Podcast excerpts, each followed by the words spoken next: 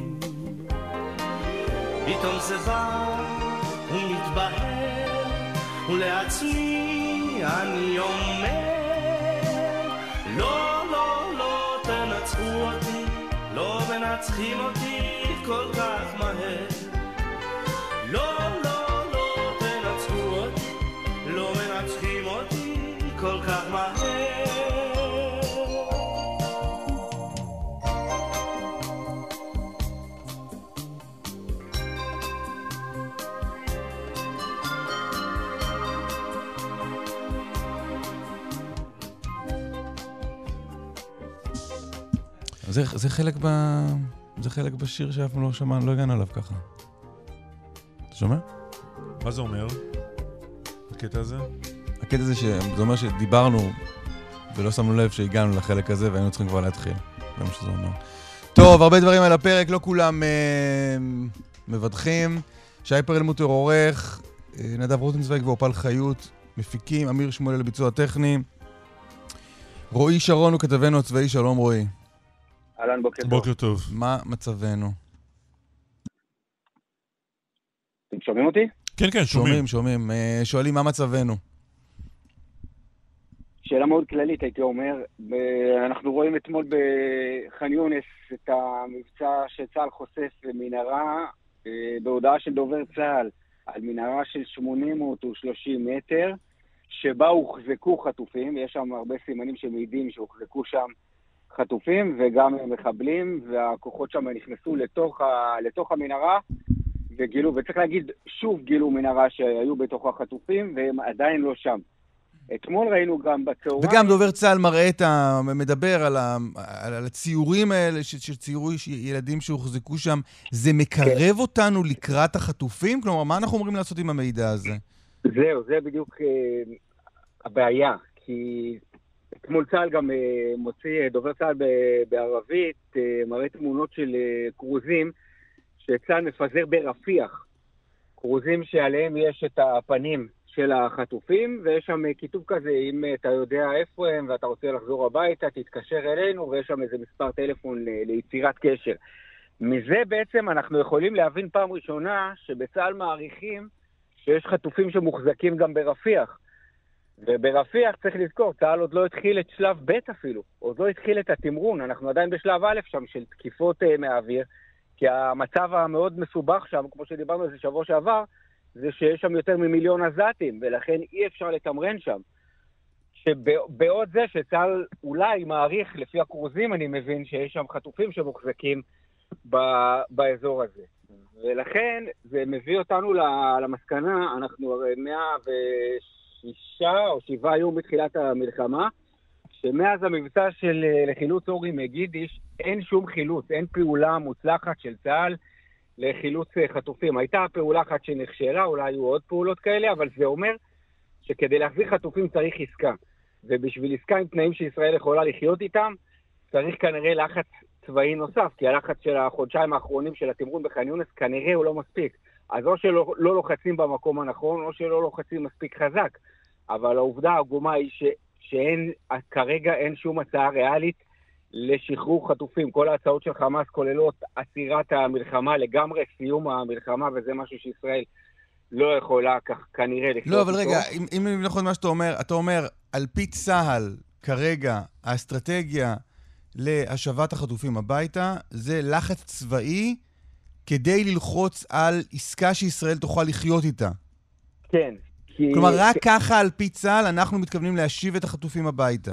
לא, בצה"ל עוד מאמינים ומנסים ופועלים להביא מידע מודיעין, וכמובן לנסות אה, להביא שחרור חטופים במבצע של כוחות מיוחדים, כמו שראינו, אבל גם בצה"ל מבינים שזה זה לא, זה לא, יחל, זה לא יחלץ 136 חטופים, אם בכלל... לא, זה- וכאמור, זה חוזר לדברים הראשונים שאמרת, בטח אם חלק לפחות מהחטופים מוחזקים ברפיח, ששם אנחנו בכלל לא נמצאים.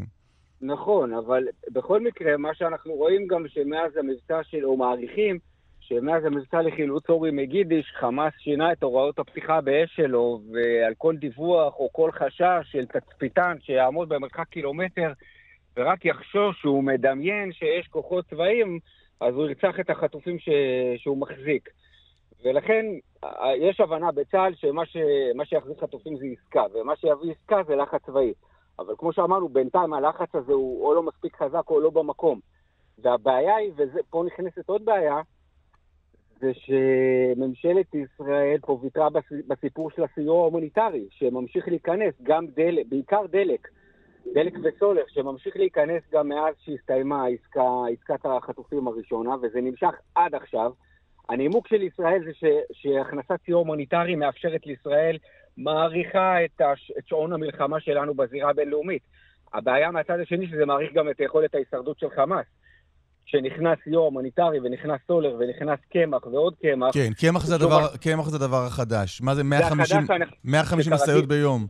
שכרגיל אנחנו שומעים על זה לא מגורם ישראלי, אלא בכל מיני דיווחים אה, זרים. ולכן אנחנו נמצאים כאן בסוג של אה, לופ, בסוג של אה, הגענו לקיר בסיפור הזה, ולכן בצה"ל אומרים, תנו לנו, אנחנו צריכים, אנחנו כן צריכים עוד זמן בעוד לחץ צבאי, כמו שאנחנו רואים עכשיו בח'אן יונס, יש שם לחץ צבאי. מצד שני, כדי שצה"ל יגיד, זה לא עובד, אולי זה יקרה אחרי ח'אן יונס. ח'אן יונס בטח צפוי להסתיים, המבצע שם, הפעילות שם, יש שם עוד כמה שבועות של עבודה נוכח המספר, ההיקף העצום של המנהרות שם, אבל זה עוד לפני שבכלל התחלנו לזוז בסיפור של רפיח, שרפיח זה גם נראה כרגע פתרון, אה, בעיה שעדיין לא רואים את הפתרון, איך מתמרנים שם עם כל האוכלוסייה שנמצאת באזור. רועי, דיברנו על זה לדעתי גם בשבוע שעבר. יש איזשהו פער בין אה, השיח פה, פה זה מחוץ לרצועת עזה, על מה שקורה בשטח, לבין מה שאנחנו שומעים מלוחמים שם ומלוחמים שיוצאים משם, שמדברים על, אה, על לחימה קשה. האמת שאין סתירה, כי כל לוחם שיוצא משם וכל פלוגה, וגם אנחנו, כשאנחנו מדווחים על ההצלחות שם, על חשיפת מנהרה, על חיסול מחבלים, על פירוק גדודים של חמאס, על השמדה של אתרי ייצור. תחשוב שאתה עכשיו מח"ט או מג"ד, או נמצא במסגרת כזאת, ואתה אומר, הנה, מהרגע שאני דורך פה, אנחנו רק מכסחים להם את הצורה, וזה נכון, זה לא עומד בסתירה. ההישגים של התמרון ושל צבא היבשה בכלל, אגב, מי שהספיד אותו, ההישגים הם מאוד מאוד מרשימים. צה"ל מצליח כל יום להביא בלי סוף הישגים שם, ואנחנו מדווחים על זה. הבעיה היא שכל החלקים האלה, הם לא מרכיבים את התמונה המלאה שאומרת פירוק חמאס, או חילוץ חטופים. למה, או... למה, למה הם לא... אבל הם לא מקדמים אותנו לפירוק חמאס? הם, הם מקדמים כל פעם בעוד. כל חלק כזה, אם נגיד תדמיין איזה פאזל עם אלף חלקים, אז כל חלק כזה הוא כן מקדם אותך. אבל בסוף חלקים, אתה צריך את החלקים הקריטיים, מה, שמש, מה שישלימו לך להישג אסטרטגי. וזה... אבל אם, אנחנו מקדמים, אבל אם אנחנו כל פעם בעוד חלק ועוד חלק, ויהיה לנו מספיק סבלנות, בסוף נגיע אל האסטרטגי הזה. אז קודם כל, לא? לגבי, ה- לגבי הפער הזה, אני אומר לך שזה לא עומד בסתירה, כי באמת ההישגים האלה, אי אפשר לזלזל בהם, הם הישגים מאוד מאוד מרשימים ומאוד מוצלחים. אבל בסוף ההב- ההבנה היא שאתה צריך שני פרמטרים כאן, אתה חייב להבקיע אותם, ואותם עדיין לא ראינו, וזה החיסול של הבכירים. יש שם, והשני זה, או הראשון, או השני, זה חילוץ חטופים.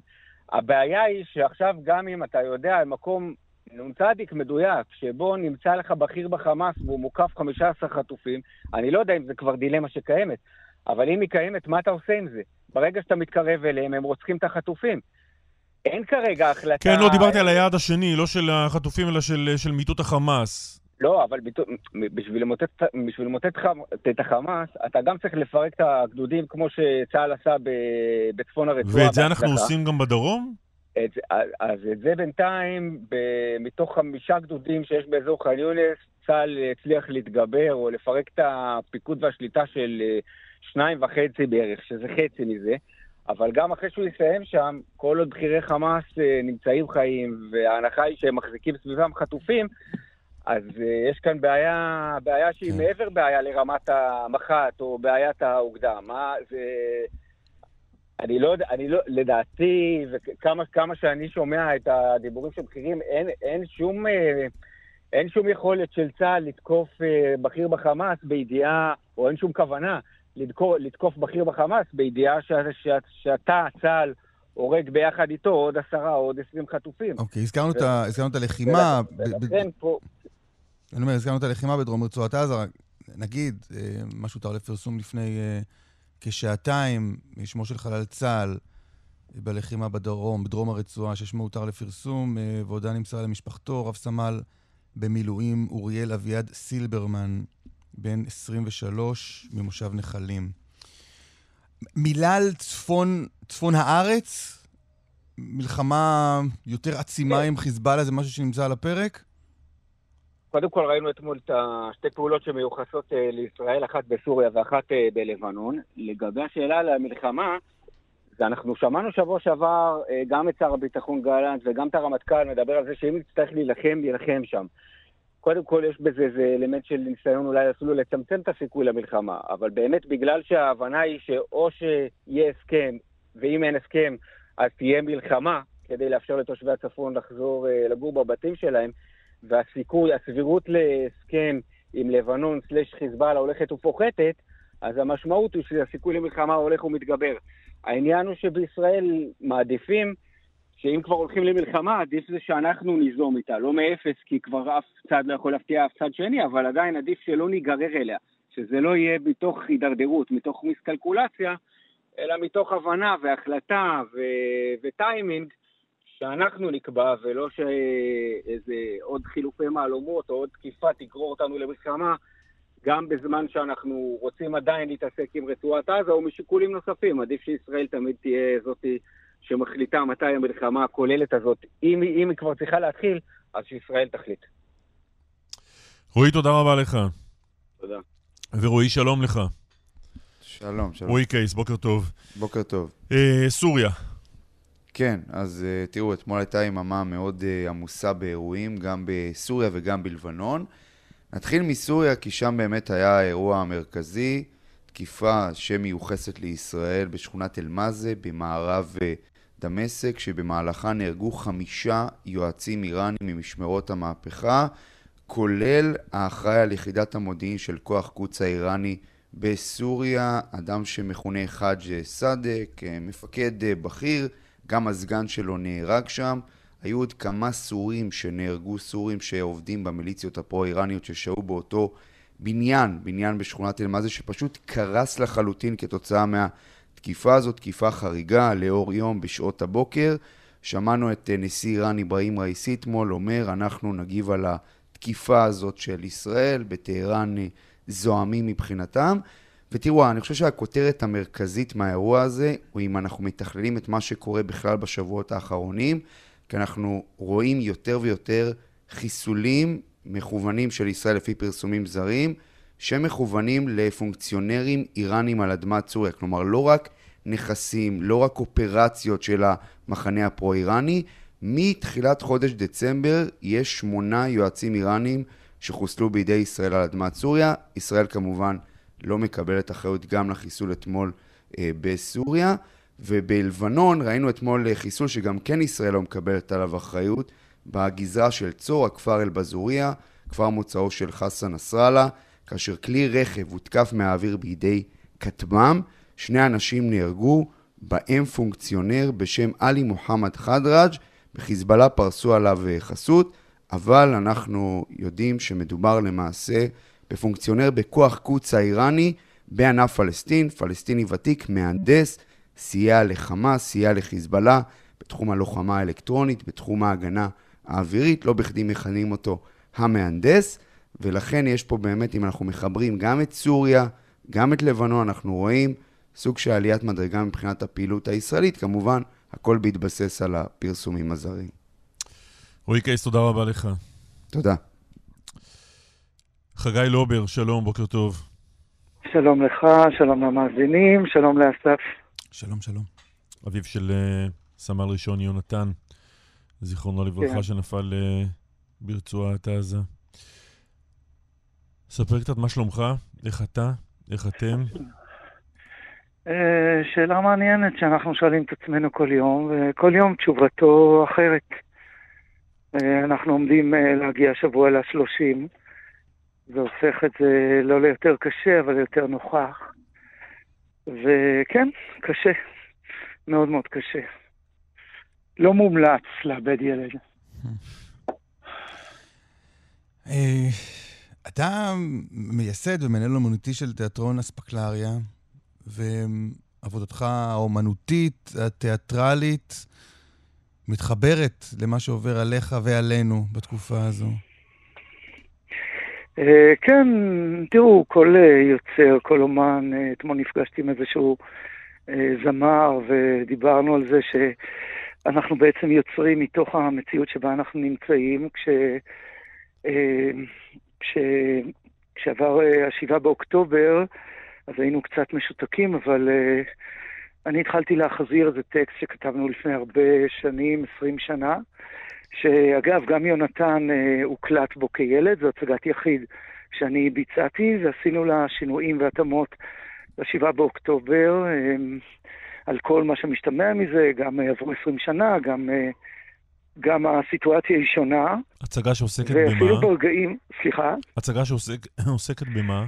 היא עוסקת בהתמודדות עם אה, טרור, שכול, ואדם שמאבד את אשתו ב, בעוטף, ב-7 באוקטובר, ורואים אותו חצי שנה, והוא מיד נהיה מרואיין מבוקש, אנשים רוצים לשמוע ממנו, והוא מחזק את כולם. והוא מזמין את הקהל להיכנס אליו הביתה, לראות אה, כלשונו איך זה באמת. ועבדנו על זה, ואפילו אמרתי ליונתן, הנה, אני משתמש שוב בקול שלך, וככה צחקנו על זה. רגע, אבל איך זה באמת? כלומר, הוא מזמין את הקהל להיכנס אליו הביתה, לראות איך זה באמת ומה זה הקהל? מגלה. אה, הקהל מגלה אה, קושי, הקהל מגלה תקווה, הקהל, מגלה הומור שנשזר בכל המקומות האלה. הקהל מגלה שהמילים האלה של אה, עם ישראל חי והטרור לא ינצח ואנחנו חזקים, אה, הן דורשות עבודה. זה, אנחנו ככה מעבירים אותם כמטבע עובר לסוחר, אבל הן דורשות עבודה. הן דורשות עבודה פרטית, בן אדם שאיבד, ואנחנו כמשפחה רק בתחילת העבודה הזאת. אבל אה, גם מבחינה לאומית, אני חושב, כולנו הרי שקולים. אתם יודעים, אני בשבעה אמרתי לצוות שעובד איתי על ההצגה, הבמאי וכולי, אמרתי להם, אנחנו יורדים מזה, אין לי פשוט כוח, אין לי כוח לעמוד על במה. ופתאום ראיתם אנשים שבאים, כי שהם כל כך זקוקים כי לנחמה. ההתמודדות וכל מה שאתה מתאר, זה דורש התמודדות. כן, אבל גם סתם, אתם יודעים, לעמוד על הבמה, אני לא יודע, תארו לכם, אה, חס וחלילה, מישהו אחרי זה הולך לשדר חדשות מה, מהעולם שלכם, שלא תדעו כמובן מצער. זה, זה דורש כוחות, זה קשה, ולא רציתי. ובאמת, אנשים שבאו אליי הביתה ואחרי זה ראיינו אותי כמה וכמה פעמים, פתאום הבנתי שאני לא המשפחה השכולה. אנחנו עם שכול, אנחנו עברנו דברים ש, שפשוט לא יאומנו מבחינת החשיפה שלנו אליהם, והמעגלים הקרובים ואפילו הרחוקים של האחים שלנו שקרה מה שקרה. ו... ולכן אמרתי לשלושים של יונתן, שהיה ילד, ילד כל כך מנחם וכל כך אהוב וכל כך אוהב, אז אמרתי נקדיש לו את ההצגה הזאת, וחזרנו לעבוד עליה מיד אחרי השבעה. ואני חושב שאיך זה באמת, אני חושב שהמילים האלה של עם אחד וביחד ננצח, הן דורשות עבודה, הן לא נזרקות לחלל האוויר, ואנשים אומרים, אוקיי, זה בסדר, כי זה כתוב בטלוויזיה לצד החדשות, אה, ביחד ננצח. ואתה עולה אלא- השבוע על הבמה. כן, אני עולה בערב השלושים, השלושים שלו יצא בט"ו בשבט, חג הצמיחה. אז אין לנו ברירה. נאלצנו כנראה לצמוח אה, לפי לוח השנה, ובערב אה, ערב ה-30 אנחנו אה, מעלים את זה בג'רר בחר, ואחרי זה שוב במוצאי שבת, ואחרי זה שוב ביום ראשון, ואז אני אתמוטט לכמה ימים, ואחרי זה נראה. נראה, אני לא יודע, אני חדש ב... בעסקי השכול, אז אני לא, לא ממש יודע כמה עוד כוח יעמוד לי, אבל שלושת אלה אני, אני אעמוד בזה ונעשה משהו טוב, אנשים יבואו כבר, חכה, אבל כבר כדי, הרבה כדי. כדי להבין, אתה, אתה, אתה מייצר הצגה, אתה, אתה בונה הצגה על אדם שמתמודד עם שכול, מתכוון להעלות אותה, ואז הבן שלך נופל. זה, אה, אסף, תשמע, זה, זה פשוט לא יאומן, החיים הם הרבה הרבה יותר מכל, אה, מכל פייק ומכל הצגה. אני, אני פתאום מבין טקסטים שאמרתי אותם אה, ולמדתי אותם בשבועות האחרונים, אני פתאום מבין אותם, פתאום קוראים, הם פתאום קוראים לי, הם פתאום בגוף ראשון, הם פתאום אני, אני מבין ואני מזדהה ואני, ואני באמת רוצה להגיד את המילים האלה. כלומר, זה לא שמלבישים עליי פתאום טקסט ואני נכנס לדמות, אם אתם מכירים את עבודת השחקן, נכנס לדמות ולומד את הטקסט, ואז כאילו שוכח אותו כדי להגיד אותו ממקום, אה, ממקום של אה, טרי ורענן ואמיתי, ופתאום אני באמת רוצה להגיד שם את המילים. למרות ששם זה מישהו שאיבד את אשתו ב... כשהייתה בעוטף, באותו, תן, תן דוגמה, באותו יום נורא. תן דוגמה, חגי, למשהו מהטקסט. אה, אני אתן לכם דוגמה שמאוד מאוד מדברת אליי. אה, היא קצת קשה לי, אבל יאללה, ביקשת. אה, יש לי בן שאחרי השבעה חזר לעזה, הוא אמר, צריכים אותי. כן? הם לא, הם לא מדברים בפרזות הילדים האלה, הם פשוט אמרו, הוא אמר, אבא צריך אותי. הוא נושא בזה תפקיד פיקודי כלשהו, לא משנה. והוא, והוא אמר, ובהצגה יש, אה, שאחרי ש... אה, מדבר עם אשתו בלילה, מדבר איתה בלילה, כמו שאני מדבר עם יונתן בלילות אה, עכשיו, ואז הוא אומר לה, הוא מתאר לה את הפחד האיום שלו, שזה יקרה שוב, שאותה דפיקה בדלת תקרה שוב. הוא אומר לה את הטקסט הבא, תנו לי רגע נשימה, אומר לה, אם יקרה להם משהו אני אמות, אני לא אצליח לנשום. כל בוקר שהם יוצאים מן הבית אני אומר להם להתראות, אני לא אומר שלום. אני... אוי, זה קשה. אני אומר להם להתראות, ובלב אני, בלב אני אומר להם, תישארו בבית, אולי יש לכם חום, אולי כואב לכם הראש, תישארו בבית, מה יש? נראה תוכנית בוקר בטלוויזיה, אני אכין לכם שוקו חם, אבל הם יוצאים, ואני נשאר, מחכה לדפיקות בדלת, מחכה לדפיקות ההם בדלת, לשוטר שיעמוד בפתח, דורון שגב, אבא של אייל, ונשמתי פורחת. זה היה קשה. איך אני אעשה את זה ביום רביעי ברדיו? אני מתפרק. זו השאלה שרציתי לשאול. כן? אתה בטוח שיהיה לך כוח לזה? לא. לא. אבל אני עושה את זה, אתה יודע.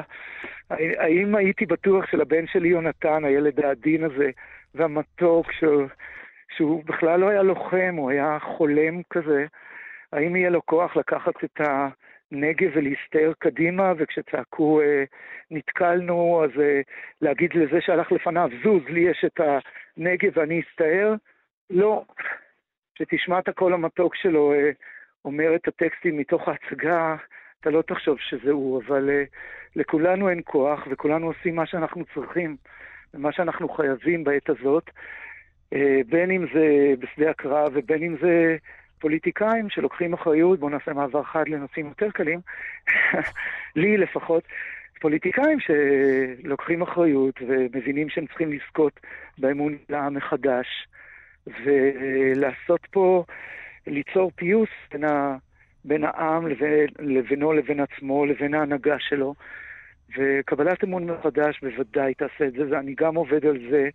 להצגה יבואו אנשים מדהימים שפגשתי במהלך השבעה ואחריה, בין אם זה אחים לנשק, בין אם זה נוער גבעות, כל מיני אנשים שהובילו פה מחאות וריסוקים, ומתוך כוונות טובות כמובן, אבל ריסוקים, ו- ו- ואת הדבר הנורא הזה שקרה לפני ה... שביעי באוקטובר, והם כולם, כולם נהיו פתאום אה, חברים שלי. ח- חגי, עוד- עוד- הם ש- יבואו להצגה, גם פוליטיקאים יבואו מימין ומשמאל. עוד שאלה, חגי, על משהו... מאמצים לבוא. על מה שעובר, עוד חגי, על משהו שעובר עליך. אמ- אמרת קודם, היום אני יותר מבין טקסטים שכתבתי ויותר מזדהה איתם ורוצה להגיד אותם, אבל יש משהו ש... שהוא לא כמו מה שכתבת? כלומר, שכתבת טקסט על אדם שמתמודד עם שכול, אתה חווה את זה בעצמך ואתה חווה את זה אחרת? קודם כל, אה, כתבה את הטקסט, לא אני, כתבה את זה חווה דיבון, שכתבה את אה, סרוגים, ובאמת מגיע לה את הקרדיט על הדבר הזה. אני חייב לומר לכם אה, ש, שהעבודה הייתה מאוד מדויקת. אני כמעט לא יכול לחשוב על משהו שהוא, שהוא לא... שהוא קורה בהצגה והוא לא קורה לי עכשיו, כולל גם הרעיון הזה שאני עולה בגלל שיונתן נהרג ו...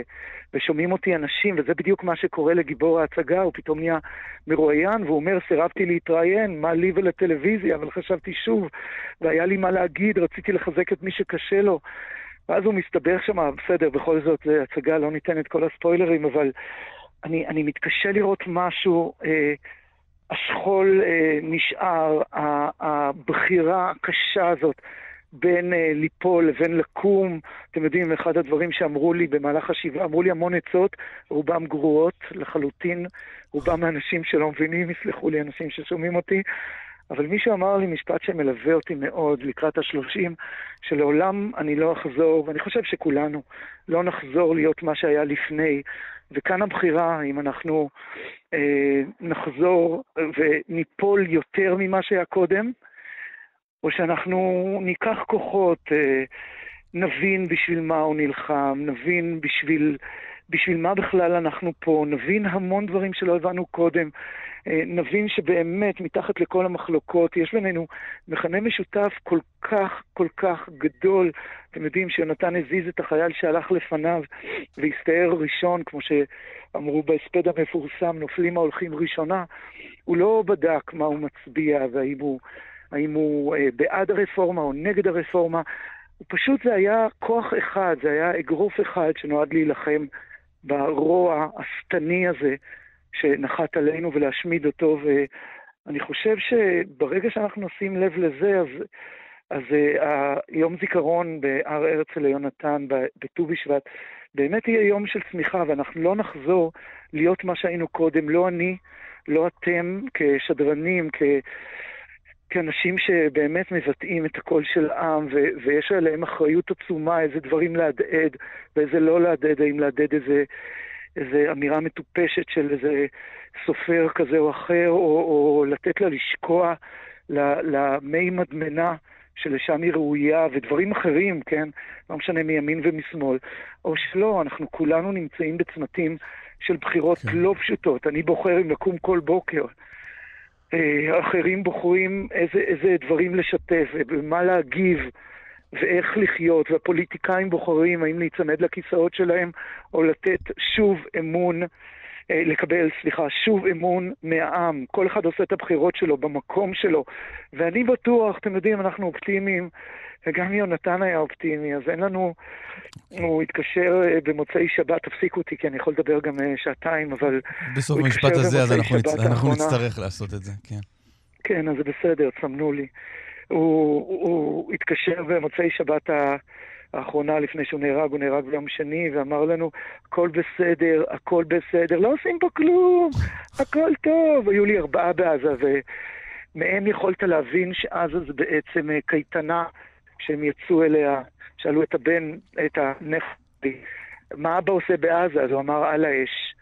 זאת התחושה שנתנו לנו, באמת מתוך כוח, מתוך תעצומות, מתוך הרצון להרגיע אותנו, כן. ולהיות אופטימיים שבסופו של דבר, שום, בלי שום ספק, אנחנו עושים את הבחירות הנכונות כעם, אנחנו עושים את הבחירות הנכונות כמשפחות שכולות, המשפחות החטופים המדהימות האלה, שתרשו לי לא לסיים בלי לשלוח להם חיבוק ואהבה. מכל העם, מכל העם. אנחנו אוהבים אותם, אנחנו מחזקים אותם. הם במחשבות שלנו כל הזמן, חטופים, בשביל זה יונתן נלחם, בשביל זה נלחם הבן שלי שעכשיו ייבדל לחיים ארוכים, נמצא בעזה, בגלל זה הוא לא חזר הביתה.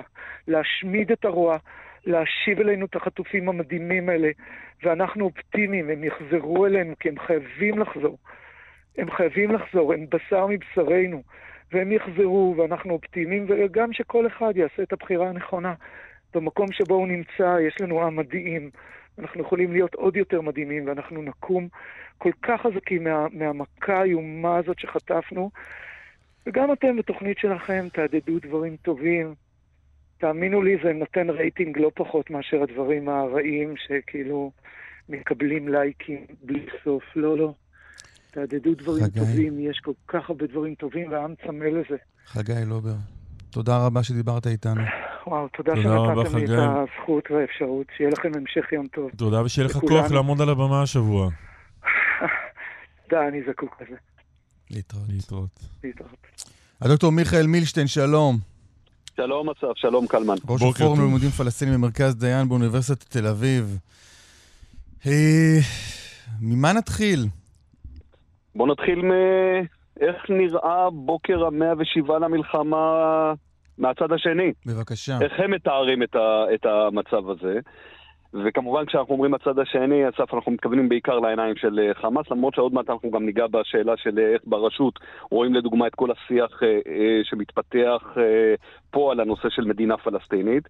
וצריך לומר אה, את זה בצורה הזאת. אה, חמאס, ואני חושב שכאן זה, זה סוג של גם ערבוב אה, בין דימוי שמנסים להקרים, אבל גם, גם אה, אה, באמת אה, צורה אותנטית של תפיסת המציאות. אומרת כרגע, אנחנו רואים שלושה דברים מרכזיים, שבאופן כללי נוסחים בנו איזה סוג של אה, מצב טוב. אני לא אגיד ש, שהתחושה שם היא שיש כאן אה, ניצחון והישג שלהם, אבל בסופו של דבר איזה סוג של סטגנציה, שהיא אה, בסופו של דבר משחקת עבורם. קודם כל הם מאוד מבליטים את העובדה שהם מצליחים להמשיך לפעול צבאית בצפון, כלומר בצפון, ה, בצפון הרצועה. שיגורי הרקטות היו לנו שבוע שעבר, אבל גם המשך היתקלויות זה משהו שלפחות הם מעצימים הרבה יותר ממה שקיים במציאות. הדבר השני מה זאת שמאוד אומרת בולט, מעצימים יותר ממה שקיים במציאות? זה אומר שעל כל אירוע, גם אם uh, לא היו בו בכלל נפגעים ישראלים, הם uh, ממש עושים סוג של, uh, כמעט הייתי אומר, אסף, שידור ישיר וכתבה מיוחדת ל- לאור האירועים, אבל הרצון שלהם הוא בכל אופן להראות, תראו, למרות שצה"ל מדבר על פירוק גדודים, ולמרות שמדברים אפילו על מצב של שבירה והכרעה, אנחנו ממשיכים לפעול בצפון. אנחנו יודעים גם לא לפעול בצורה של גדודים, אנחנו גם יודעים לפעול בצורה של חוליות של שניים, שלושה אנשים. ומבחינתנו, כל עוד אנחנו ממשיכים במאמצים האלה ומייצרים פגיעות, אז לא הפסדנו. לא, לא ניצחנו, אבל לא הפסדנו. אז המלחמה המלחמה נמשכת. אגב, עוד אמירה שכבר נחבאת בתוך, ה, בתוך המצב הזה, היא שכל עוד אני, אומר לעצמו יחיא סנוואר, מצליח לייצר סוג כזה של הטרדות לישראל, היא לא יכולה לדבר על היום שאחרי. לא, אבל גם היא צריך לא להגיד מבחינת- מבחינת. מצב חמאס, יש דיווח אה, בוול סטריט ג'ורנל הלילה, אה, נכון. הברית מעריכה שישראל חיסלה בין... המודיעין האמריקאי. כן, בין 20 ל-30 אחוז ממחבלי חמאס בעזה, וחמאס מחזיק עדיין במספיק אמצעי לחימה כדי להמשיך בתקיפות לעבר שטח ישראל, ויכול להחזיק גם עוד אה, חודשיים, נדמה לי, היה כתוב באיזשהו שלב בדיווח. כן, נכון. למרות שאסף, תראה, 30 אחוז מתוך ה-30 אלף של, ה- של אנשי הזרוע הצבאית, זה לא רחוק מאוד מהערכה או מהגרסה הישראלית לגבי כמה, כמה נפגעו. מה- אנחנו כל הזמן סופרים. רק הרוגים שם, אני מניח שגם אנשים נכון. שפצועים קשה שם יוצאים מהלחימה. אז הדיווחים שהיו, לפחות Street Journal, דיברו על 16 אלף פצועים מכל מיני רמות. אה, וכאן מאוד קשה, אתה יודע, לתת איזה אומדנים אה, מדויקים, אה, קלמן, כי אתה, קודם כל אתה לא יודע מה סוגי כן. הפציעות, ואתה אתה גם לא באמת יודע על איזה מקורות ייחודיים המודיעין האמריקאי נסמך, שהם שונים מאשר אלה של המודיעין הישראלי. עכשיו, עוד, עוד דבר, למ- מ- מלבד הסיפור הצבאי, שמאוד חשוב לחמאס להבליט, זה, עכשיו אני מתבטא בצורה מאוד זהירה, סוג של חזרה איטית של החיים למסלולם. ומה שלדוגמה בסוף השבוע הם מאוד רצו אה, אה, להדגיש, זה את החזרה האיטית של האינטרנט. אה, שירותי האינטרנט אה, בעזה. זה הדרגתי, זה עדיין לא מלא, אבל חברת פלטל, שהיא החברה הפלסטינית שמספקת את השירותים האלה, אה, פשוט מצלמים אותה, עובדת ללא הרף על שיקום קווים, שיקום, שיקום תשתיות וניסיון להחזיר לעזתים את השירותים. אתה יודע להגיד אם זה משהו שהוא בניגוד לרצוננו? כי אני יכול אה, להעלות כל מיני שיקולים, ועולים כן. לפעמים למה טוב לנו שיהיה להם. אני לא יודע להגיד שזה נכון, אבל, אבל אני שואל אם אתה יודע להגיד שזה לא נכון. אה, תראה, אני לא יודע, קלמן, אני רק משער שזה לא מתואם איתנו, הדבר הזה. אם כן. חמאס מבליטה את זה בצורה כזאת, סימן שזה לא משהו שהוא מאוד טוב לישראל. אני, אני אגדיר את זה ככה. הדבר השלישי שמאוד מאוד מובלט בחמאס, ממש כותרות ראשיות באמצעי התקשורת שלהם היום, זה כל הדיווחים על משהו שהוא בין מחלוקות למבוכה בישראל לגבי נושא מימוש היעדים האסטרטגיים של הלחימה. לדוגמה, הם מאוד מבליטים את הדיווח מהניו יורק טיימס לגבי אותם ארבעה בכירים בצה"ל שדיברו על התנגשות בין שני היעדים, יעדי העל, אה, שחרור החטופים ומיטוט אה, שלטון חמאס, וגם את הדברים של בריק מיום, אה, מיום שישי לגבי הצורך לקדם עסקה כרגע, והם אומרים, תראו, זה, זה בגדול מראה שאתם 107 ימים לאחר המערכה לא מצליחים לעמוד במה, ש, במה שהגדרתם, ועולה אחד מהדוברים הראשיים של חמאס אתמול בערב ואומר, תראו, לפני 100 ימים הממשל האמריקאי, השאלה הראשונה שהוא הציב היא מה יהיה ביום שאחרי חמאס.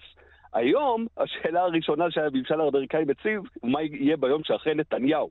ולכן, מבחינתנו, זה, הסוג השיח הזה שהשתנה, מייצג אה, אה, הישג עבורנו. אבל מיכאל, זה שהם מהדהדים אמירות של אה, צורך ישראלי בעסקה, זה אומר שהם מנסים לקדם עסקה?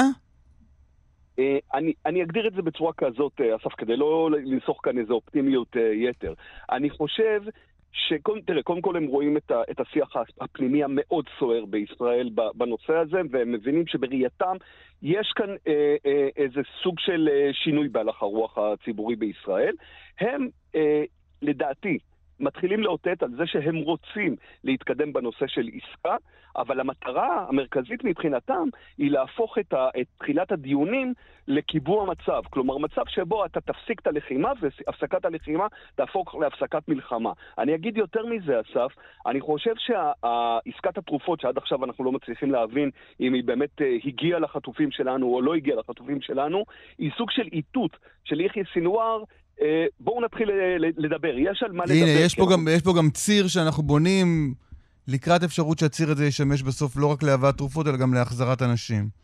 למשל, ו- ובראייתי, לדוגמה, עסקת התרופות הייתה סוג של פיתיון. כלומר, ניסיון שנייה למשוך את ישראל לתוך, uh, לתוך המרחב הזה של שיח, כשאחריו בואו נתחיל לדבר על הפסקת לחימה, ועל, אתה יודע מה, זה, זה די מדהים, אני גם ראיתי את זה בדיווחים הישראלים, למרות שאני עוד לא יודע לגמרי לאשש את זה, כאילו החמאס מתחילה גם לרדת מהדרישות שלה בנושא שחרור האסירים שלה, ואומרת, הפסקת הלחימה כרגע זה הרבה יותר חשוב מה, מהעניין הזה, אבל... Uh, uh, יכול להיות שגם כאן תהיה איזה סוג של התגמשות, רק כדי באמת להביא למצב שנקבע את המציאות ונסיר ככה אומר לעצמו יחיא סנוואר, נסיר את האיום הזה שנקרא מיטוט שלטון חמאס, כלומר, אני נשאר כאן למרות כל, ה, כל המכות, ואחרי זה נראה איך נתפתח מבחינת הדיבורים על העתיד.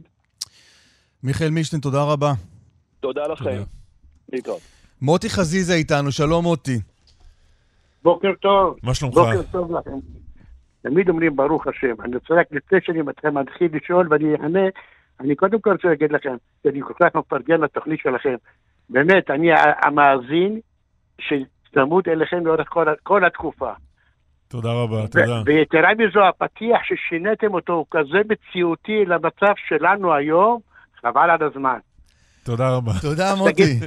תגיד גם לעורך, ותגיד גם, ותגיד גם לחברך לאסף, אתה והוא... שי ונדב מקשיבים פה. וגם אני, אני פה מקשיב. וגם אסף מקשיב פה. אני נהנה לשמוע אתכם, אני איש ששומע את רשת ב', פותח באריה גולן ומסיים בגואטה. יפה.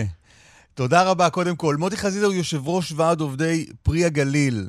אה, פרי הגליל לאורך השנים, וגם זו לא פעם ראשונה שאתה עולה אצלנו לשידור, היו הרבה איומי סגירה על פרי הגליל. היום זה נראה רציני יותר מתמיד? תקשיב, אני אתן לך את הדברים בצורה ככה ברורה שיהיה קל, ואני אעשה את זה מהר. לצערי, כן, אם יש מפעל שנושא בתואר הכי לא רצוי במדינה, זה אה, אה, מפעל פרי הגליל שעבר את כל המאבקים שיכולים להיות. תשמע, כוח ההישרדות של העובדים פה הוא פשוט, אתה לא מאמין עד כמה הם, אנחנו מנסים ונלחמים על מנת להיות אנשים שרוצים להתפרנס בכבוד בלבד. אבל לצערי, לפרי הגליל כנראה אה, אה, אה, שהוא כל כך עשיר במאבקים ובהתמודדות, בהישרדות היומיומית, לא קל. לאורך כל השנים. ועכשיו, מוטי, מוטי, אולי, אולי, במילה, עוד יותר. אולי במילה היינו צריכים קודם, מילה אחת איפה אתם נמצאים, ומילה אחת מה אתם עושים. א', אנחנו נמצאים בחצור הגלית, זו עיירה מאוד יפה, אה, אה, כיפית, יש בה את השקט של החיים, אבל ומה עושה המפעל? והמפעל מייצר את כל הקפואים והשימורים באיכות וברמה מאוד גבוהה. ומה קרה עכשיו? ולא עכשיו, אלא קרה תמיד לפני כן, תמיד קורה, תמיד שיש איזה משהו, אה, אה, שיש איזה בעיה, הרי את המחיר, המחיר הראשוני שמשלם איפה מגיעים? לחוליה הכי חשה, הכי חלשה. ומה זה החוליה, החוליה הכי חלשה? זה בעצם אה, ציבור עובדים. מוטי, אבל, מה. מוטי, אבל מה, מה קרה עכשיו במפעל? עכשיו אנחנו יודעים על פרשת דרכים לא קלה, שבגלל הנושא של אה, הורדת המכס על היבוא, והבעלים אומרים, שמע, אנחנו רוצים לסגור את המפעל. הבעלים לא רוצים את המפעל. ותקשיב, זה שלא רוצים, לא רוצים, אני לא אתה אומר יכול... הבעלים, הבעלים לא רוצים את המפעל בגלל הורדת המכס על יבוא וזה שנהיה לא משתלם לייצר פה בישראל? את מה כן. שפרי גליל מייצר? כן, אבל עוד פעם, אני לא יכול להגיד לך, זה נכון, זה מה שהוא טוען. עכשיו, מצד שני, המפעל פה, אנחנו היינו, שהיה מעסיק כמויות של, היינו גם בעונות של 500 ו-600 עובדים, ו- ותמיד היה. בתקופות, בש, בש, בשנתיים האחרונות, לצערי, זה רק הולך וחותכים וחותכים בציבור העובדים, ופשוט, אה, אה, זהו, כבר הרמנו ידיים, ועכשיו אנחנו עומדים בפתחו של מאבק, יחד עם מוסדות ההסתדרות, כל, כל הארגונים, אה, מיושב ראש ההסתדרות ועד יושב ראש המרחב, שאנחנו ביחד, עובדים ביחד, וכרגע קיבלנו רשימה של 53 עובדים לפיטורים, לפני פיטורים. עכשיו אני רוצה לשאול שאלה כמה עובדים אחת. יש במפעל? היום, תקשיב, נשארנו בקושי 160 עובדים, ואם אתה מפטר 53 עובדים ותוציא. בין...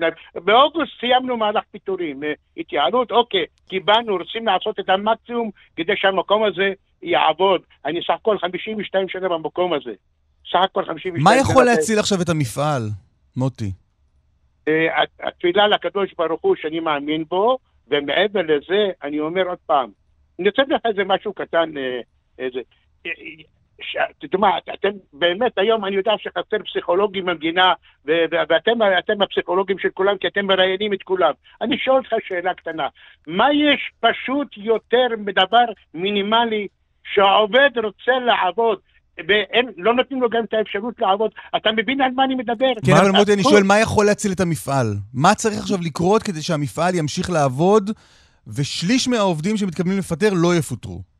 א', הייתי רוצה שבכל זאת, שאני, אני גם מדבר בשם החקלאים, אני גם רוצה שהמדינה הזו תבין דבר אחד. היבוא, בסופו של דבר היבוא זה סתם הצגת תכלית ומונופוליסטית של, שנותנת לאותם הבעלים שמביאים את היבוא, שהם בעצם הם מרוויחים מהכל. הצרכן, עובדתית אני אומר לך, לצרכן לא מגיע כמעט כלום. זה הכל בולשיט. אני לא מבין שאומרים לי יוקר המחיה ו... וכל- בואו תפסיקו עם ההצהרות הפופוליסטיות שלהם תוכן. תבדקו את, תבדקו את עצמכם, כי לא תמיד היבוא הוא המקור ההצלחה, הוא המקור, הוא המקור הפרנסה ל, ל, ל, ל, לעובדים בפריפריה. תגיד, מה אני אומר לך? עכשיו אני רוצה לשאול אותך שאלה. מה אני אומר לאותה עובדת, לעובדים שנמצאים פה, שהילדים שלהם בעזה, שרים שהם נלחמים, שרים... עכשיו, מה, במה הם התמודדו? במצב הביטחוני, במצב הכלכלי או במצב הנפשי? מה, מה, מה, אתה בתור פסיכולוג שיודע בדיוק, ו- ואני יודע כל כך להעריך אותך, מה אתה היית אומר לאנשים כאלה? מה, מה, המדינה, מה המדינה יכולה להגיד לאותם ציבור עובדים שלא חטאו ולא רוצים כלום, רוצים להיות, לעבוד, את הזכות המינימלית, מוטי, לעבוד ולהתפרנס. הזעקה, גם את זה שוללים מאיתנו. הזעקה החשובה הזאת שלך נשמעה היטב. אמ, תודה רבה שדיברת ואנחנו נהיה איתנו. בקשר. מוטי חזיזה, פרי תודה, הגליל. מוטי. תודה רבה. ביי, תודה לכם. אה, קשוח מאוד. אה, סוף שעה ראשונה שלנו, פרסומות מהדורות החדשות של השעה תשע, ואז אנחנו נחזור.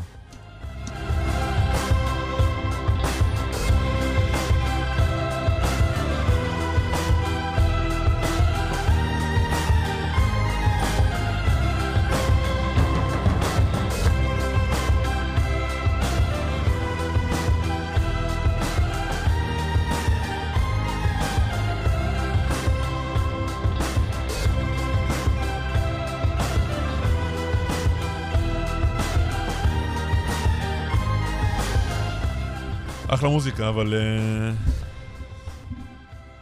בוא, בוא נתחיל. קדימה. שאני אני אעשה את זה? אני פעם עצרתי אותך מלהתחיל. אה, אני זוכר. מה, מתי? נובמבר 2019 נדמה לי זה כן. היה. משהו לא. אני הייתי בחופשה. לא הייתי פה. משם עצרת אותי. אתה מתבלבל... אה, אפילו משם אתה עצרת מתבלבל אותי. ביני לבין מישהו אחר כנראה. עמיחי שטיין, כתבנו מדיני, שלום. שלום, בוקר טוב. הבאנו לענייני מדיניות וקמחים. נכון. הסיפור אה, החדש בסוגיה הסיוע ההומניטרי שנכנס לעזה זה הקמח. אה, ניתן את הרקע לסיפור הזה. למעשה מה שאמור לקרות באופן חריג, שוב, לאור דרישת האמריקנים ולאור הסכמת ישראל, זה שקמח יגיע לנמל אשדוד, וישראל היא זו שתכניס את הקמח הזה לרצועת עזה. נגיד, למה זה חריג? למה אנחנו פתאום מדברים על הסיוע הזה בצורה חריגה? כי זה למעשה הפעם הראשונה, אם זה אכן יקרה בדרך שזה אמור לקרות, ישראל מכניסה פנימה אל תוך רצועת עזה סיוע. עד עכשיו כל המשאיות שעברו, גם במעבר כרם שלום וגם במעבר רפיח, עברו בידוק ישראלי, אבל ישראל לא הכניסה אותם פיזית פנימה. ישראל לא חילקה את הסיוע הזה פיזית פנימה, מי ולכן האירוע פנימה? הזה הוא מי חריג. הכניס פנימה עד עכשיו? המשאיות, בין אם זה המשאיות מצריות או של גורם אה, מדינה כזו או אחרת, כלומר, הם נכנסו פנימה והם חילקו אותו. ישראל בסך הכל ביצעה בדיקה. הפעם מי שיכניס את הקמח הזה פיזית אל תוך הרצועה, זאת תהיה ישראל. ולכן יש פה שינוי די דרמטי של המדיניות, כי הנה, ישראל אומרת כל הזמן אנחנו מתנתקים מעזה, ובכל זאת ישראל תעשה הפעם מהלך שבעצם יכניס מזון פיזית ואקטיבית אל תוך רצועת עזה. רק נספר שירון אברהם פרסם בזמנו ב-12, שבלינקן מודיע על זה לשרי הקבינט, כל שרי הקבינט ה... קבינט המלחמה פשוט מרימים גבה כי הם מופתעים אה, מהאירוע הזה. מה שנקרא אין ביד מה. אין בעד מה. לא, לא, לא הבנתי, מה זאת אומרת מופ- מופתעים? הם מופתעים כי זה נסגר כנראה בציר עוקף של דרמר נתניהו מול האמריקנים. זו דרישה אמריקנית לפי מה שאני מבין. כלומר, זו החלטה של נתניהו לבדו מבחינת הצד הישראלי? הקבינט מעולם לא דן בסוגיה הזאת, מעולם קבינט זה לא הקבינט אותה. הקבינט או קבינט קבינט איזה המלחמה? קבינט שתבחר, אתם יכולים לבחור איזה זה קבינט לא עבר שבא באף קבינט. זה לא עבר אה, באף קבינט, אה, ולכן... אבל כאן יש החלטה, זו החלטה אסטרטגית לגבי המלחמה, לא?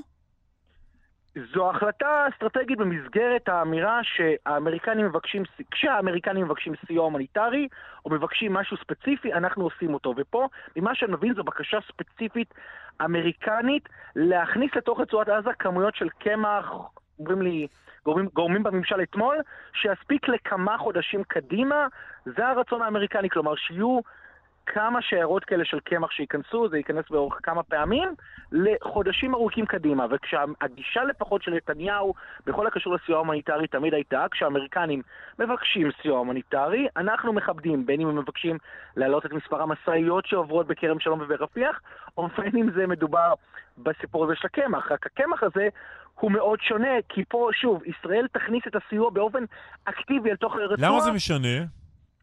זה מאוד משנה, כי אם ישראל קודם כל מכריזה שהיא מתנתקת מעזה, אז זה מהלך שסותר את האירוע. כלומר, הנה, ישראל לוקחת אחריות על איזושהי חלוקה הומניטרית של סיוע בתוך עזה באופן פעיל, ולכן, דבר אחד. דבר שני, זו סוגיית החטופים. כלומר, יש דבר אחד ש... בעולם מעבירים את הסיוע, ואז אתה אומר, טוב, בשביל שיהיה לי יכולת להמשיך את המלחמה, אני צריך את הגיבוי הזה, זה דבר אחד. אבל שוב, ישראל פה מכניסה פנימה סיוע, אמנם סיוע לא ישראלי, אבל מכניסה את הסיוע כשמדובר בסופו של דבר, שעדיין החטופים שלנו נמצאים בשבי חמאס ומקבלים על פי העדויות כמויות זעומות של מזון מדי יום, ולכן הדברים האלה, ולכן שוב, הסיפור הזה הוא מאוד שונה ממה שראינו עד עכשיו. יש סיכוי, אני לא יודע להגיד לכם, שזה יעלה אולי פעם ראשונה היום בקבינט המדיני-ביטחוני שיתכנס בעשר וחצי לדון בסוגיית כספי המיסים של הרשות הפלסטינית. אולי אז סוף סוף השרים ישמעו את הפרטים המלאים.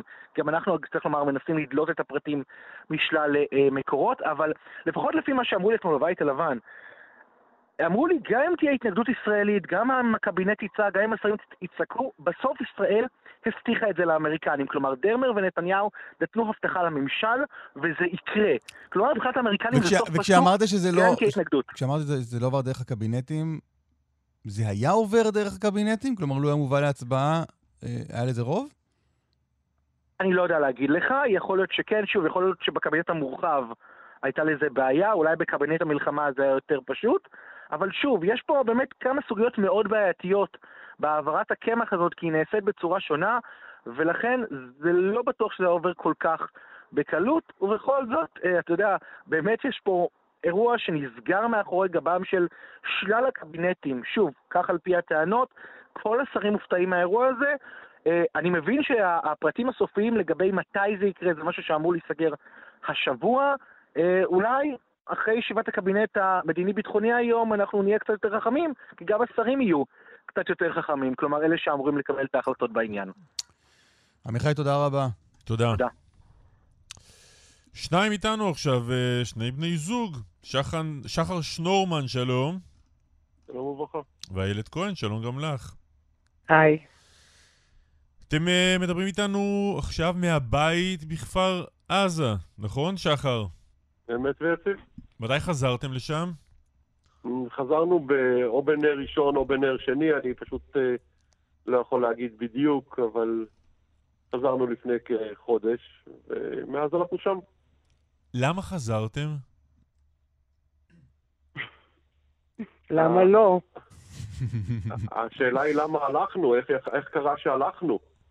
איך קרה שהמדינה הכי חזקה באר... בעולם נתנה לנו אה, נתנה לנו ללכת, איך לא שמרו עלינו מפני החרפה הזאת. זאת שאלת השאלות שאנחנו שואלים כבר כמה חודשים על מה שקרה ב-7 באוקטובר, אבל עדיין, הקיבוץ שלכם, כלומר כל החברים שלכם, לא חזרו הביתה, ואתם כן. תראה, אני, אני, המק, המקום היחידי שאני מרגיש אה, בבית זה בבית. והייתי פליט דה לוקס אה, חודשיים, ועדיין הייתי פליט. וכל פעם שניסינו לחזור לקיבוץ במשך החודשיים האלה, זה לא הסתייע בגלל אה, אה, האזור מלחמה, לא היה מים, אני נפלתי למשכב. ברגע שזה היה אפשרי, לקחנו את המטלטלים וחזרנו הביתה, ומאז אה, אה, זה המקום הכי טוב שאנחנו יכולים להיות בו. איילת, איך, איך נראה או מרגיש הקיבוץ כשכמעט אף אחד לא נמצא בו, אתם כמעט יחידים? אה, נראה עצוב. אה, אנחנו לא, אי אפשר להגיד, זה לא רגיל, זה לא המצב הרגיל, אבל בסוף אה, אני נולדתי במקום הזה, והשבילים האלה הם אה, זיכרונות הילדות שלי, וזה עדיין קיים, אז, אה, אז זה נראה כמו הקיבוץ שלי. באיזה שלב, כלומר, באיזה שלב רציתם לחזור, באיזה שלב הצלחתם לחזור ובמה זה היה כרוך? רצינו לחזור ברגע שהוציאו אותנו, ב- ב- ביום שהוציאו אותנו. אנחנו יושבים בתחנת דלק ואני אומר לאיילת, נחכה שעתיים שלוש ונחזור. וקצין אמר, שמע את זה ואמר לי, תשמע, זה ייקח לפחות שלושה ארבעה ימים עד שנגמור להילחם. אז הבנתי שאין לי מה לשבת בתחנת דלק, הבנו. ונסענו לאחותי, היינו כמה ימים. איפה אחותך? ירדנו לתל אביב כדי להיות בכל הלוויות שהיו לנו בתקופה הזאת. נגמר הלוויות היו השלושים. אחותך וברגע אחותך- ש- אחותך גר- גרה בראשון. סליחה? אחותך גרה בראשון. לא, לא, אה, אחות- אחותו של שחר גרה בקיבוץ הרדוף. אה, אני אוקיי. גר, היינו כמה שעות בראשון אצל חברים שהוציאו אותנו מהאזור, אהה. ומשם המשכנו להרדוף. ו- ואז כ- כמה זמן, כלומר, כל הזמן הזה איפה הייתם? היינו בתל אביב, יהודי טוב נתן לנו דירה בתל אביב, אה, דירה מדהימה. ו... וחניה. אבל זה, עם כל הכיף של להיות בתל אביב, במרכז העניינים, זה לא, לא הרגיש... אה, לא הרגיש שלם, והיינו... אז כל הזמן הזה שהייתם רצינו בדירה של אותו לחזור, יהודי ו- טוב בתל אביב, יחד עם החנייה שהוא נתן לכם, רציתם לחזור לכפר עזה וזה לא התאפשר? בהתחלה זה לא התאפשר, וכשזה התאפשר, אנחנו חזרנו. ברגע שזה התאפשר, ברגע שיכולתם לחזור, חזרתם. חזרנו. נכון. מרגישים בטוח לישון בלילה בכפר עזה בימים אלה? אני מרגישה מאוד בטוח. אה, אנחנו, בסך הכל אנחנו ישנים בממ"ד, אה, והקיבוץ מלא חיילים, ויש הרבה אנשים ששומרים עלינו. אה, זה לא שונה מסבבים קודמים של לחימה, ואנחנו אף פעם לא עזבנו את הקיבוץ בסבבים הקודמים, אז אני לא רואה הבדל. ומה שאתם עושים זה מכינים אוכל. הרבה אוכל להרבה חיילים. נכון. מה, תארו איך זה נראה?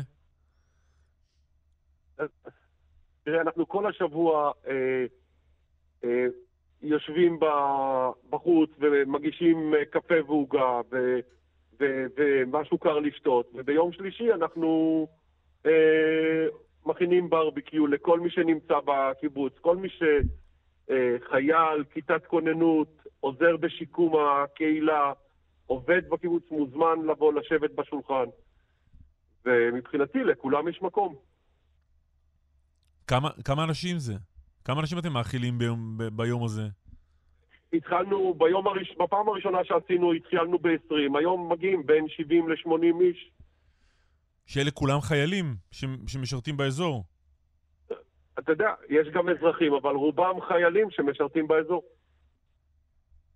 יש הרבה מאוד אנשים עכשיו בכפר עזה שעוזרים בשיקום בהתנדבות, אנשים שבאים לנקות גגות, אנשים שבאים אה, לנקות אה, בתים, לנקות את האזורים המשותפים, כמו חדר אוכל, בית תרבות, וכל האנשים האלה מוזמנים. תגידו, מה אתם עושים בשאר הזמן? אין זמן. אנחנו מדברים עם קבוצות, אנחנו מדברים, אנחנו מספרים את הסיפור. אה, מנהלים דיונים עם... לא- לוחצים על המקשים באופן אה, רנדומלי, זה גם, גם לוקח זמן. אתם איתי? איתנו? אני איתה, אה, כן, כן. אה, אוקיי, מישהו לחץ על הכפתורים. איילת, התחלת להגיד? מנהלים דיונים? אנחנו מדברים עם כולם, אה, כל מי שרוצה, אנחנו מדברים, אנחנו מספרים את הסיפור, אנחנו אה, קוראים אה, לכולם להבין שהדרך היחידה אה, לצאת מהבלגן שהמדינה נקלעה היא ב... להבין שאנחנו חייבים לעבוד ביחד. אה, יש מי שמקשיב, יש מי שמסכים, יש מי שלא מסכים. אה, אנחנו אה, מפה, אנחנו מבינים ש...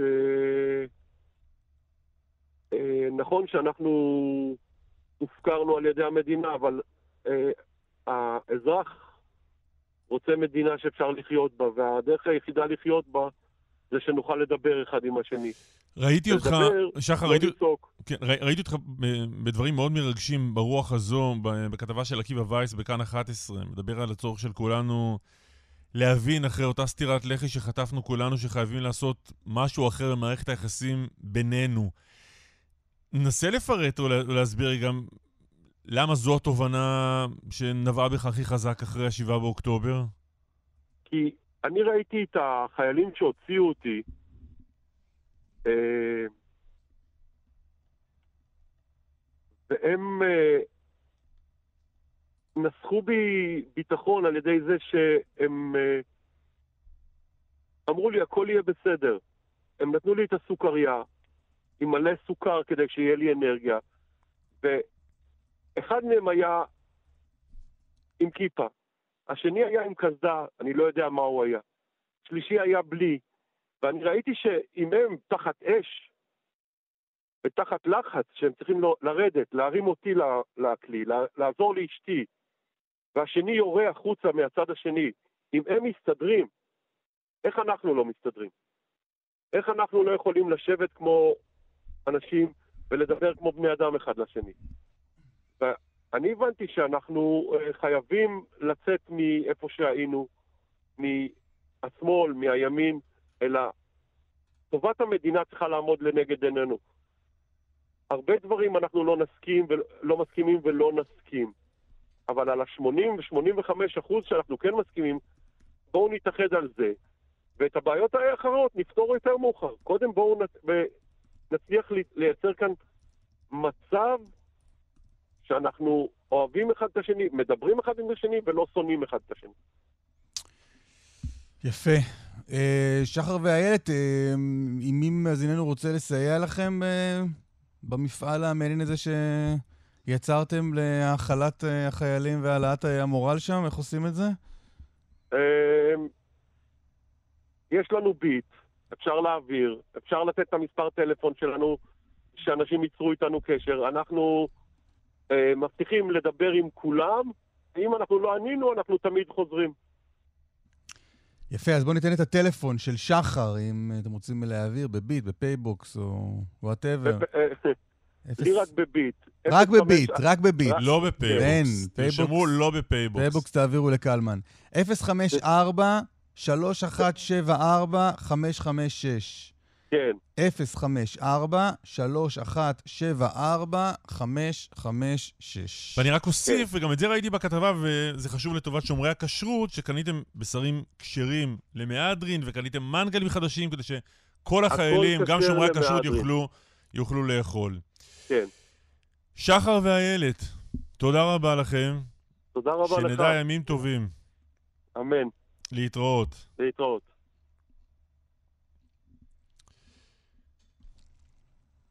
טוב, אה, נדבר עכשיו עם רבקה בוחבוט. שלום רבקה.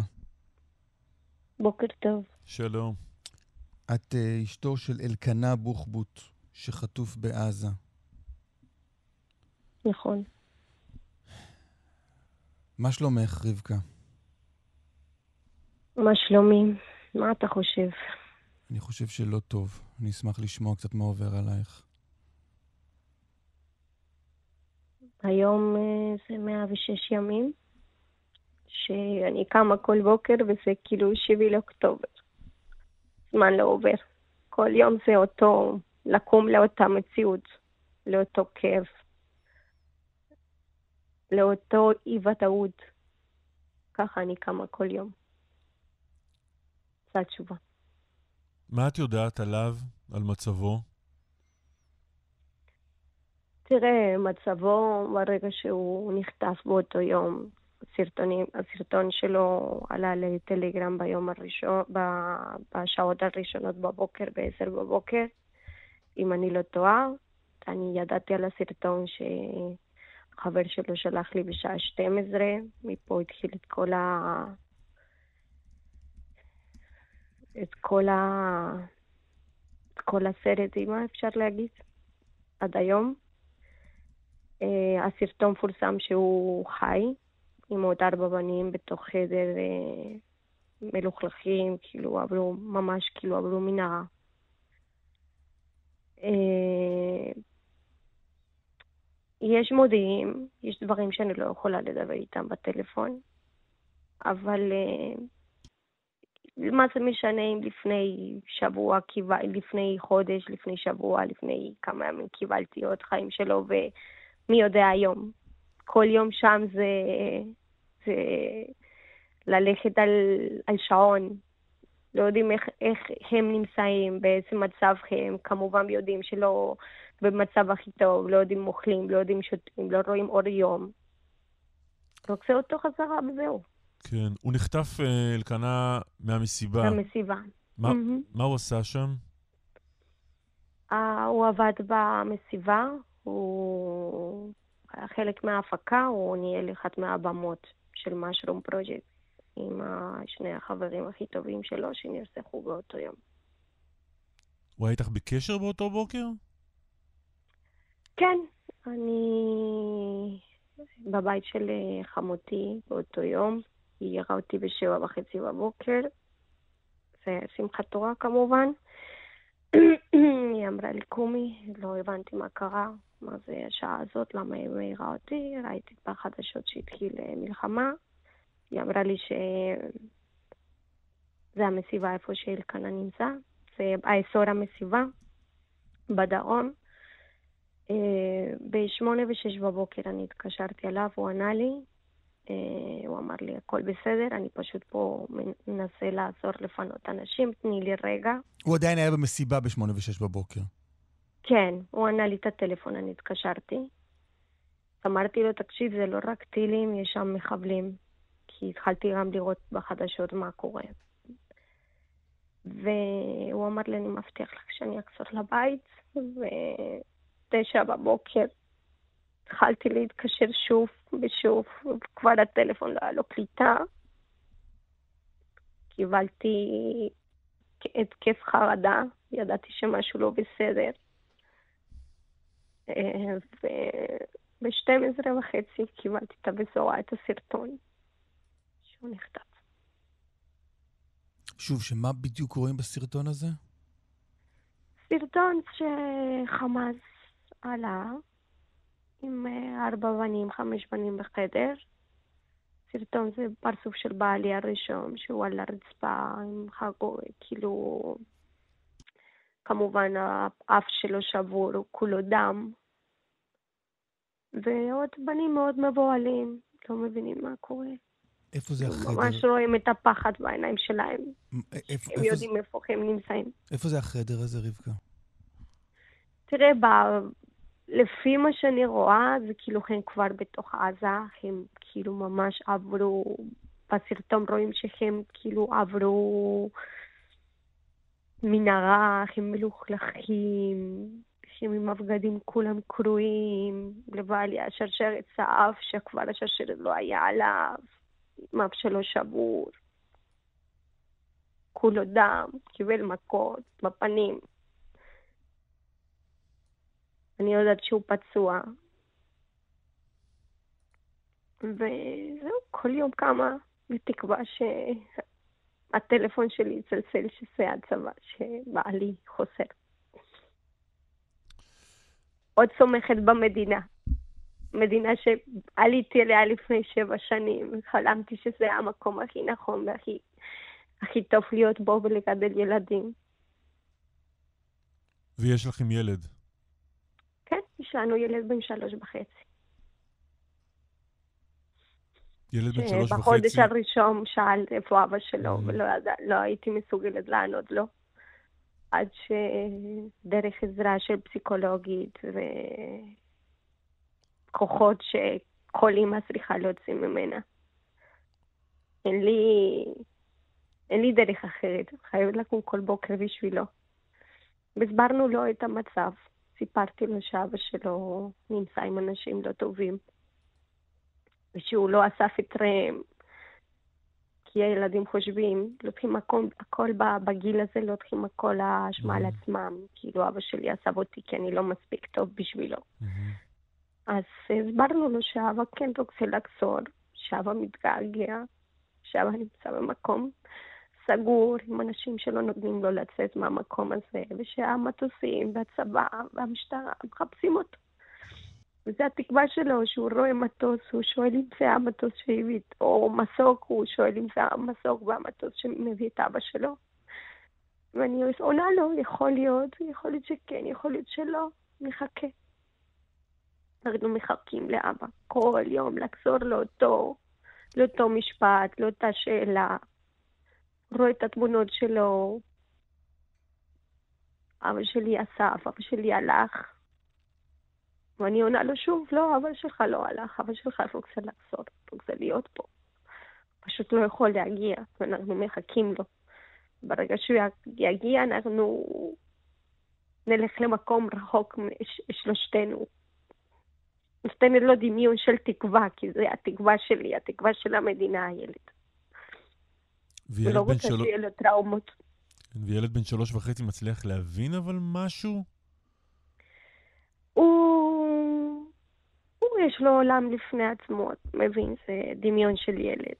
בגלל זה צריך לחזור לאותה, אותו, אותם משפטים כל רגע, שהוא לא ישכח, שהוא לא יחשוב באמת, אבא שלי הלך, אז אני אחפש את הדמות של אבא שלי במישהו אחר, או בקרוב משפחה אחר. לא, אבא שלך חי, אבא שלך כרגע חטוף, ואבא שלך יחזור. כל יום לחזור לו את המשפטים. אבא שלך מתגעגע, אבא שלך רוצה לבוא. אם אני מפסיקה להגיד לו את הדברים האלה, הוא, הוא יפסיק לדבר על אבא שלו בכלל.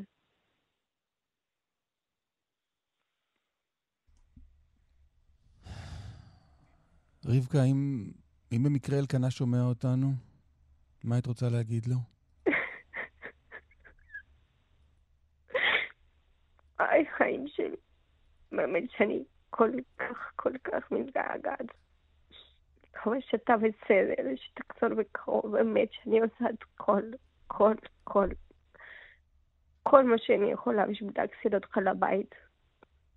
לא מספרת את זה פה בתקשורת. אבל אני יודעת שבסופו של דבר יהיה פה נס ואתה תחזור לבית. אתה תחזור לבית, תחזור אלינו. יש לך מלא מה לספר, ולנו יש גם מלא מה לספר. אני אוהבת אותך, ואתה יודע שהתחתנת עם אישה מאוד חזקה עם לביאה, שפשוט מחכה לך, ו... ויהיה לנו טוב, באמת שיהיה לנו טוב. עוד קצת. רבקה, תודה רבה שדיברת איתנו. תודה, רבקה. חיבוק גדול מאיתנו. תודה.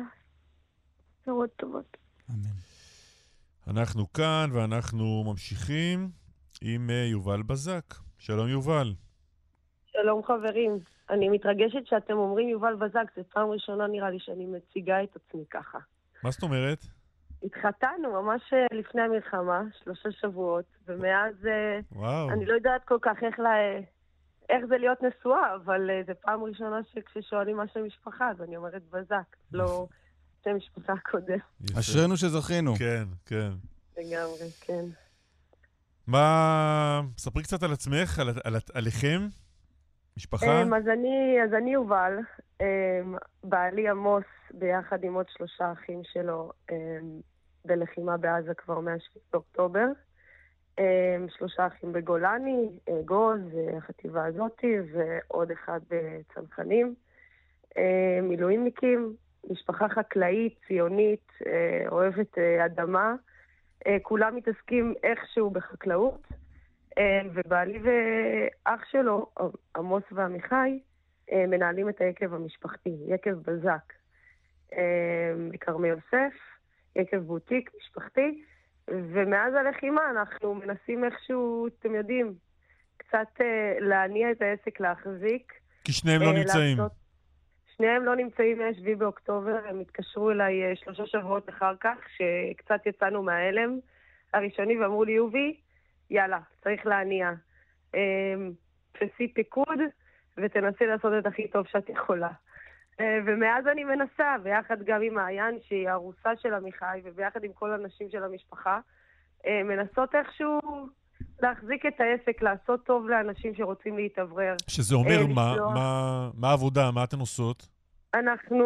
אף פעם לא החזקתי יקב פשוט. המרכז, כן, אז, קודם כל אתה מוזמן. זה יקב משפחתי בכרמי יוסף, ממש חצי שעה, רגע, את מציעה לו עכשיו משרת ניהול? כי הוא אומר שהוא לא ניהל אף פעם יקב. אם הוא מוזמן... זה, האמת שאני צריכה עובדים. אם, אם בא לו לעשות הסבת מקצוע, אני אשמח. יכול להיות שאסף... מה? איך אתה עם זה שאני אעשה הסבת מקצוע?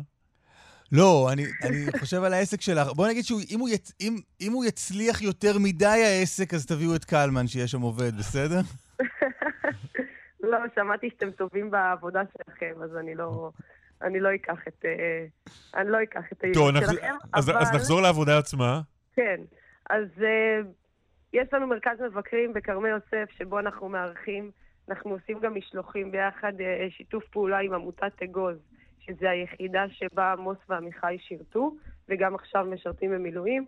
20% הנחה על כל uh, הפרטים באתר, וחלק מההכנסות הולכות לחיילי צה"ל. אז uh, גם אם בא לאנשים לתמוך גם בעסקים ישראלים, אבל גם לעזור לחיילי צה"ל, אז uh, אפשר להזמין מאיתנו, ואנחנו שולחים לכל מה שאתם מוכרים זה יין. יין ומוצרי משק, כי כמו שאמרת בהתחלה... מה זה מוצרי משק? אמ, אז המשפחה שלנו היא גם חקלאית. אה, 40-50 שנה הם עוסקים בחקלאות, בשמן, אה, בזיתים, בפירות נשירים, פירות קיץ, אה, ואנחנו עושים ריבות, ואנחנו עושים אה, שמן זית וזיתים וצימוקים, אה, ואת כל זה אפשר פשוט אה, או להגיע אלינו ולטעום, או אה, להזמין, להזמין אליכם הביתה. אנחנו עושים גם מארזים. לחגים, לט"ו בשבט, לשבועות, לפסח, לראש השנה, לכל... גם אם אנחנו, גם אם אתם רוצים עכשיו, לא יודעת, לעשות טוב על הלב לאיזה חייל שהשתחרר, למשפחה ש, שרוצה קצת אה, להתנחם, אז אנחנו גם אה, עושים את זה. וזהו, אנחנו בעיקר מנסים לעשות טוב לאנשים שרוצים להתאוורר אה, ולהחזיק את העסק, לחכות לעמיחי ועמוס שיחזרו להמשיך לייצר יין, כי אנחנו מי שרוצה קצת, לקנות, איך, איך יכול לקנות? משהו מכל המוצרים ש... שפירטת? באתר, באתר שלנו יקב בזק בגוגל, וכבר, וימצאו אותנו ראשונים, ממש פשוט, וגם אה, ימצאו את הטלפון שלנו ואפשר להתקשר. יקב בזק. נכון, כן. יפה. יובל, יובל בזק. תשמעי את זה עוד פעם. זו את, כאן פנה אלייך. עכשיו. מרגש, מרגש מאוד. שיהיה בהצלחה. תודה, לכל מי תודה רבה. שרוצה בשורות לעזור, טובות לסייע לכל וגם לקנות משהו טוב, אה, יקב בזק בגוגל. להתראות, בהצלחה, ביי ביי. ביי ביי. רב סרן במילואים דוקטור ניר אש. זה אש או אש? אש, האש. כן, יפה. בדרך כלל זה הולך אש, אש אוטומטית, אז אה, כן. מה שלומך? אה, בסדר, בסדר גמור. אתה, אה, בוא תן את אה, הגדרת התפקיד שלך ומה שאתה עושה במילואים, תן בעצמך. אה, אני קמב"ץ של אה, יחידת אה, יארה, אה, יארה 551, אנחנו יחידה רפואית. אה, יחידה רפואית אווירית. נכון, נכון, אלה ראשי התיבות. ב- בסבב הזה אנחנו פחות אה, ביצענו את הייעוד המקורי שלנו, עבדנו בעצם מאוד דומה לאיך ששיפיס 9 עובדים. אה, היינו בשטח עם הכוחות, פינינו וחילצנו אל המסוקים. ואתה כבר אחרי? כלומר, השתחררתם? אמ, אני כרגע עוד קצת אה, בימ"מים של סידורים וארגונים, אבל אה, בגדול, אה, כן, יצאנו, אנחנו משוחררים. אנחנו משוחררים עם, אתה יודע, הכל, הכל מוכן לקפיצה הבאה, אמ, אבל לכאורה כרגע אנחנו משוחררים.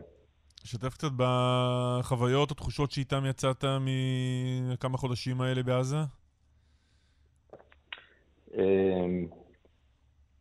אז אה, האמת שאתה יודע, הגעתי בקפיצה ב- בשביעי באוקטובר, אה, זה לא קרה בוואקום, בטח לא בשבילי.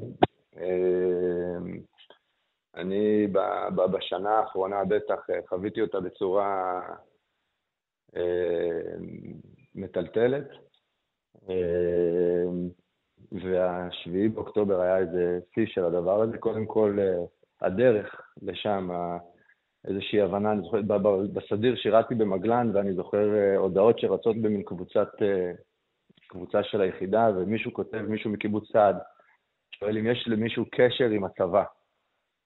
ואתה יודע, זה היה מין משהו, הודעה שנחרטה לי, זה, זה לא נתפס. זאת אומרת, אה, מה, מה זאת אומרת? אנחנו הצבא, מה, מה זאת אומרת למי... אז, אז ההגעה לשם, ואז ההגעה לפגוש את כל החבר'ה, ו... ו... אתה יודע, פתאום אתה רואה את כל, את כל קשת, אה, את כל קשת ישראל, כל הצבעים, כל הגוונים, כל הדעות. אה, היה בזה משהו מאוד מאוד חזק. אה, ואתה יודע, גם, גם במעשות שלכולנו הייתה את המטרה האחת הזאת למען המדינה, נקרא לזה. זה פתאום גימד את כל הדברים האחרים, ואנחנו מאוד מאוד רוצים להביא את הרוח הזו איתנו חזרה לאזרחות. זה כי, זו ש... לא, כי זו לא הרוח שאתה מזהה פה, עם, עם שובך. פה מחוץ לעזה. אמ, אז כן, האמת שאנחנו היינו מנותקים רוב הזמן מהתקשורת וזה, שזה דבר אה, מבורך אה, בהרבה מובנים. אמ, ובהתחלה אני זוכר שקפצתי, אה, גיסתי שאלה אותי, בדיוק היא הייתה בבית, שאלה אותי, תגיד, מה אתה חושב ש... שיהיה? ואני אמרתי לה שאני חושב שחמאס עשה את הטעות האחרונה שלו. אמ, שהוא בעצם איחד אותנו והביא את כלייתו העצמית. ו- ו- וככה אני האמנתי וככה אני עדיין מאמין, אבל אני מודה שעכשיו עם החזרה לשגרה נקרא לזה, פתאום אה, שוב אה, שומעים אה, פה ושם את, השיח, את השיח המקטלג, המפלג, ואני חושב שאוי ואבוי לנו אם, אם נחזור לאותו שיח. אני חושב שהכישלון שלנו נובע בראש ובראשונה מה, מההיפרדות הזו. תסביר שנייה איך אבל שום דבר מזה, שוב, לפי הסיפור שלך ושל הרבה מאוד אנשים כמוך שאנחנו מדברים איתם, איך כלום מזה לא נמצא שם? הרי בסוף אנחנו אחרי איזה חצי שנה, אולי יותר, של uh, קטטה המונית פה בחברה הישראלית. וואי, הייתי בטוח שאתה הולך לשאול הפוך. רגע, אני אסיים את שלי כן, ואחר כך כן, ניתן את ההפוך. כן. ונציגיה של כל הקטטה הזו, נציגי כל הצדדים, נפגשים איתך שם, איך זה נעצר שם? אם זה נעצר. זאת שאלה מצוינת. קודם כל זה נעצר, זאת אומרת, אתה יודע, לא, לא, אני לא אגיד שלא היו לנו שיחות, אה, שיחות אה, מאתגרות. אה, אבל א', השיחות, גם כשמנהלים אותן, הן ענייניות. זאת אומרת, קודם כל, אתה יודע, אתה מביט לאחיך בעיניים, שאתה יודע, עכשיו יצאת איתו ממשימה מתוך עזה, ושמרתם על הגב אחד של השני. אה, אז קודם כל יש, יש אהבה, יש אמפתיה במבט. אה, אחר כך אנחנו מבינים ששנינו פה בעצם לאותה מטרה, זאת אומרת, שנינו רוצים את הטוב ביותר לעם, למדינה, לחברה שלנו. אה, ואנחנו יכולים לא להסכים, וזה בסדר לא להסכים, אפילו זה חשוב לא להסכים. אבל אנחנו ננסה ונעשה מאמץ מתוך ההבנה הבסיסית הזאת, קודם כל להקשיב, לנסות להבין את העמדה של הצד השני, אה, ולנהל שיח שהוא, שהוא ענייני ולא שיח שאוטומטית שם אותך, אה, אם אתה חושב ככה, זה אומר עליך שאתה אה, X או Y. אה, ואני חושב שיש יש, יש הרבה סיבות לזה שזה לא קורה באזרחות. בין היתר, אני חושב שמה שלי פתאום מאוד התחבר זה, אתה יודע, בצבא, פעם, פעם קראו לזה כור היתוך, וזה היום ככה משהו ש... אה, נוהגים להגיד, אפילו אולי מגלגלים את העיניים באיזה זלזול. אז אני ממש חוויתי את החוויה הזאת, הכור היתוך הזה, זאת אומרת, באתי מה, מהשבט שלי, מה, מהשפה שהשבט שלי מדבר, ו, ונפגשנו כולנו שם, ואתה יודע, ראינו שהשפה היא בעצם די דומה. והשאלה ההפוכה תהיה, איך כולנו מבינים את הדבר הזה שאתה מסביר, ולכולנו יש מישהו שמשרת, משרת, שירת, הוא עצמו. איך עדיין השיח הזה לא, לא מתכנס אלינו? אה, שאלה מעולה. האמת שאני שמעתי... שים לב אה, שהשאלה של קלמן הייתה מצוינת והשאלה שלי מעולה. זה אני, אני ש... בלחלק מחמאות. משהו אני... שחשוב לשים לב אליו. מצוינת אני לא יודע מה יותר, מצוין זה יותר ממעולה או להפך. בבקשה, לא, מצוין זה יותר ממעולה. זה כמו מה יותר קר, אה. בירה מצוננת או בירה אה, קרה, אני לא יודע. נדב רוזנצווי כנראה עובד אצל אה, קלמן, כי עכשיו הוא מסמן שכבר חייבים לסיים את השיחה הזו. בסדר, אז נשאר עם התובנה שהשאלה הזו המעולה מהדהדת בחלל הרדיו. תודה רבה, ניר. מאה אחוז, תודה לכם. תודה, תודה.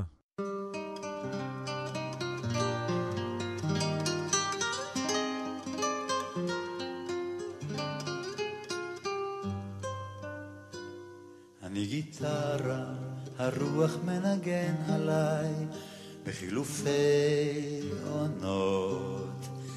אני גיטרה, מישהו פורט עליי בחילופי המנגינות.